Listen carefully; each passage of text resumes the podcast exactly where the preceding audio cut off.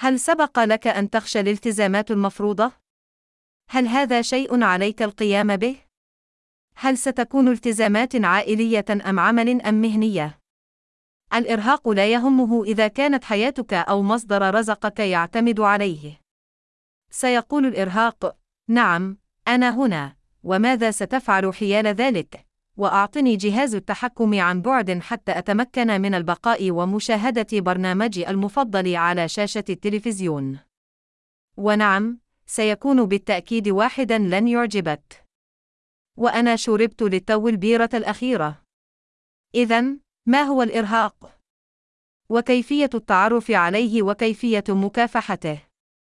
الإرهاق هو حالة من الإرهاق الجسدي والعاطفي المزمن الناتج عن فترات طويلة من التوتر، وخاصة في العمل. يتميز الشعور بالإرهاق بسبب التعب بانخفاض الحافز ومشاعر الإرهاق العاطفي. يمكن أن يكون للاحتراق النفسي خصائص مختلفة، بما في ذلك الإرهاق الجسدي والعاطفي غالبا ما يتجلى الإرهاق في شكل تعب عميق ومستمر يفوق التعب العادي. وهذا يمكن أن يؤدي إلى أعراض جسدية مثل الصداع وتوتر العضلات وصعوبة النوم. عاطفيًا، قد يشعر الأفراد بالإرهاق والانفصال والخضر العاطفي. انخفاض فعالية العمل يمكن أن يؤدي الإرهاق إلى انخفاض الأداء الوظيفي للأفراد وفعاليتهم. قد يشعرون بأنهم أقل إنتاجية، ويواجهون صعوبة في التركيز، ويجدون صعوبة في إكمال المهام وفقًا لمعاييرهم المعتادة. تبدد الشخصية والسخرية يمكن أن يؤدي الإرهاق إلى موقف سلبي ومنفصل تجاه الوظيفة والأشخاص المعنيين. قد يتطور لدى الأفراد موقفًا ساخرًا ويصبحون بعيدين عاطفيًا عن الزملاء أو العملاء أو المرضى. يمكن أن يؤدي تبدد الشخصية هذا إلى توتر العلاقات والمساهمة بشكل أكبر في الإرهاق. فقدان الدافع والمشاركة غالبا ما يؤدي الإرهاق إلى فقدان الدافع والحماس للعمل. قد يحتاج الأفراد إلى المساعدة في العثور على المعنى أو الهدف في مهامهم، مما يقلل من شعورهم بالمشاركة والرضا. يمكن أن ينجم الإرهاق عن مجموعة متنوعة من العوامل، بما في ذلك الإجهاد المزمن المرتبط بالعمل، التعرض لفترات طويلة لمستويات عالية من التوتر، مثل أعباء العمل الثقيلة، أو ساعات العمل الطويلة، أو عدم السيطرة على العمل، يمكن أن يساهم في الإرهاق. يمكن لمتطلبات العمل، إلى جانب الموارد أو الدعم المحدود، أن تطغى على الأفراد وتؤدي إلى الإرهاق. عدم وجود توازن بين العمل والحياة، يمكن أن يحدث الإرهاق عندما يصبح العمل مستهلكًا بالكامل، مع القليل من الوقت أو الطاقة للحياة الشخصية والرعاية الذاتية. إن إهمال مجالات الحياة الأخرى، مثل العلاقات والهوايات والرعاية الذاتية، يمكن أن يساهم في الشعور بعدم التوازن والإرهاق. عدم كفاية القيم ومتطلبات العمل، عندما يكون هناك عدم تطابق كبير بين قيم ومعتقدات ومتطلبات وظيفتهم، فقد يؤدي ذلك إلى الإرهاق. إن الشعور بالانفصال عن غرض أو معنى عملهم يمكن أن يؤدي إلى تآكل الدافع والمساهمة في الإرهاق. نقص الدعم والتقدير يمكن أن يساهم نقص الدعم من المشرفين أو زملاء العمل أو المنظمة نفسها في الإرهاق. إن الشعور بالتقليل من القيمة أو عدم التقدير أو الدعم يمكن أن يؤدي إلى تآكل الحافز وزيادة خطر الإرهاق. ومن المهم الإشارة إلى أن الإرهاق ظاهرة معقدة تتأثر بعوامل فردية وتنظيمية ومجتمعية مختلفة. إن التعرف على علامات الإرهاق واتخاذ خطوات استباقية لمعالجتها، مثل طلب الدعم، ووضع الحدود، وإعطاء الأولوية للرعاية الذاتية، يمكن أن يساعد في منع الإرهاق وإدارته بشكل فعال. هناك عملية رائعة لمنع الإرهاق. يشار عادة إلى العملية التي أشير إليها باسم تقنية بومودورو. تم تطويره بواسطة فرانسيسكو سيريلو في أواخر الثمانينيات، وهو أسلوب لإدارة الوقت يهدف إلى تحسين الإنتاجية وتقليل الإرهاق من خلال تقسيم العمل إلى فترات زمنية مستهدفة تسمى بومودوروس. وإليك كيف يعمل ضبط مؤقت اختر مهمة أو مشروعا محددا للعمل عليه واضبط مؤقتا لمدة 25 دقيقة فاصلة المعروف باسم بومودورو. خلال هذا الوقت، ركز فقط على المهمة التي بين يديك، وتخلص من الانحرافات. اعمل بشكل مكثف، أعط انتباهك وجهدك الكامل للمهمة لمدة 25 دقيقة كاملة. تجنب تعدد المهام وركز على مهمة واحدة. خذ استراحة. بمجرد انتهاء الوقت، خذ استراحة قصيرة مدتها خمس دقائق تقريبا. استغل هذا الوقت للاسترخاء أو التمدد أو القيام بشيء لا علاقة له بالعمل. تسمح هذه الاستراحة لعقلك بالراحة وإعادة الشحن.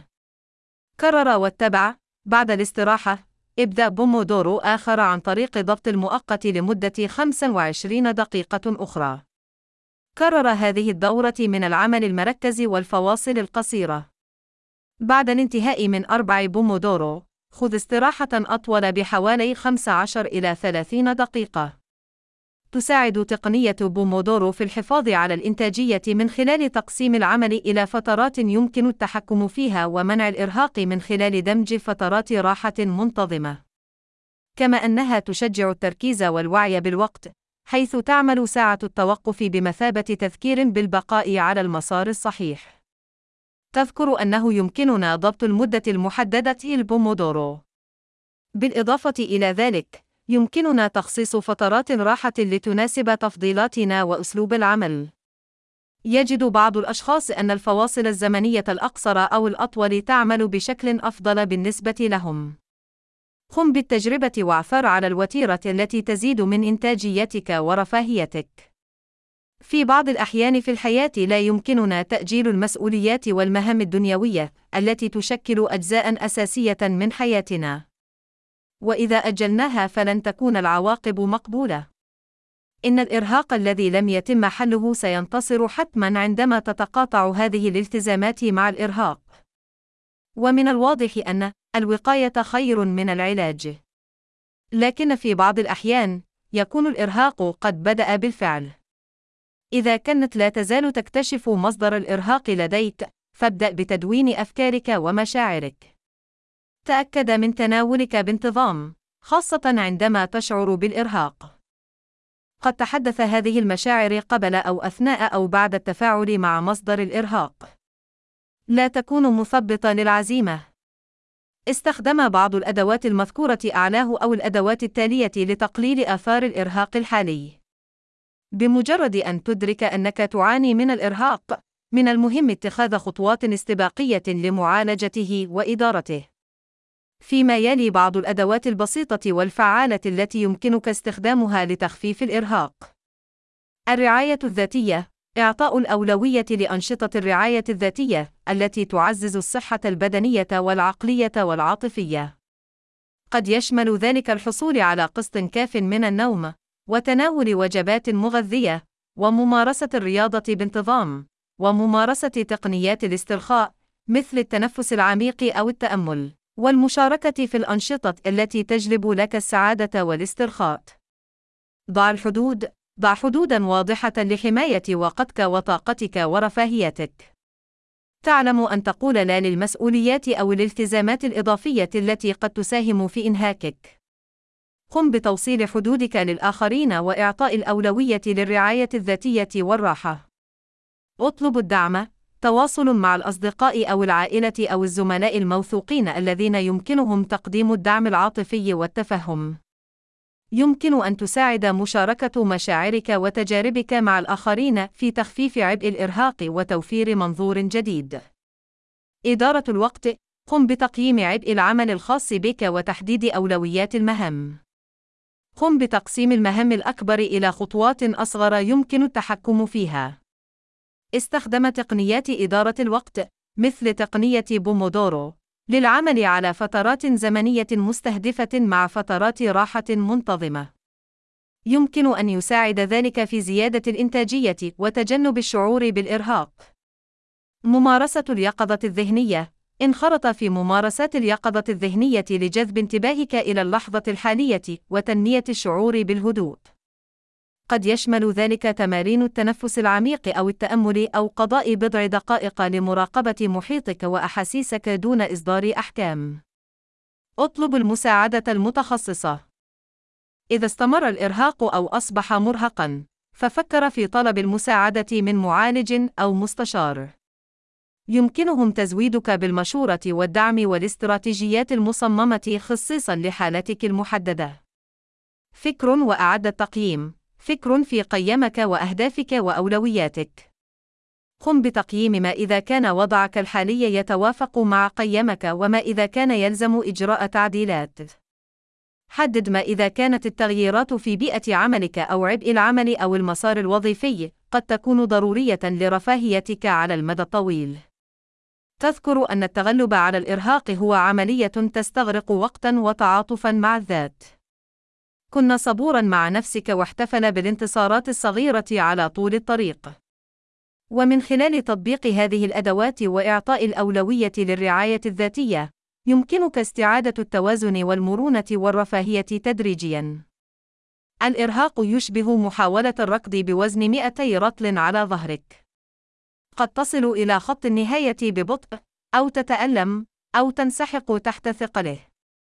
وفي كلتا الحالتين، فإن العمل بشكل أكثر ذكاءً، وليس بجهد أكبر، هو أكثر كفاءة وفائدة. لذلك يا أصدقائي، آمل أن تتمكنوا من استخدام هذه المعلومات لصالحكم. أثناء انتظار رؤيتنا مرة أخرى، تذكر دائما أن تكون أفضل نسخة من نفسك. أيضا، أحب نفسك. أنت لست وحدك. أنت ذات الصلة وجديرة. وهذا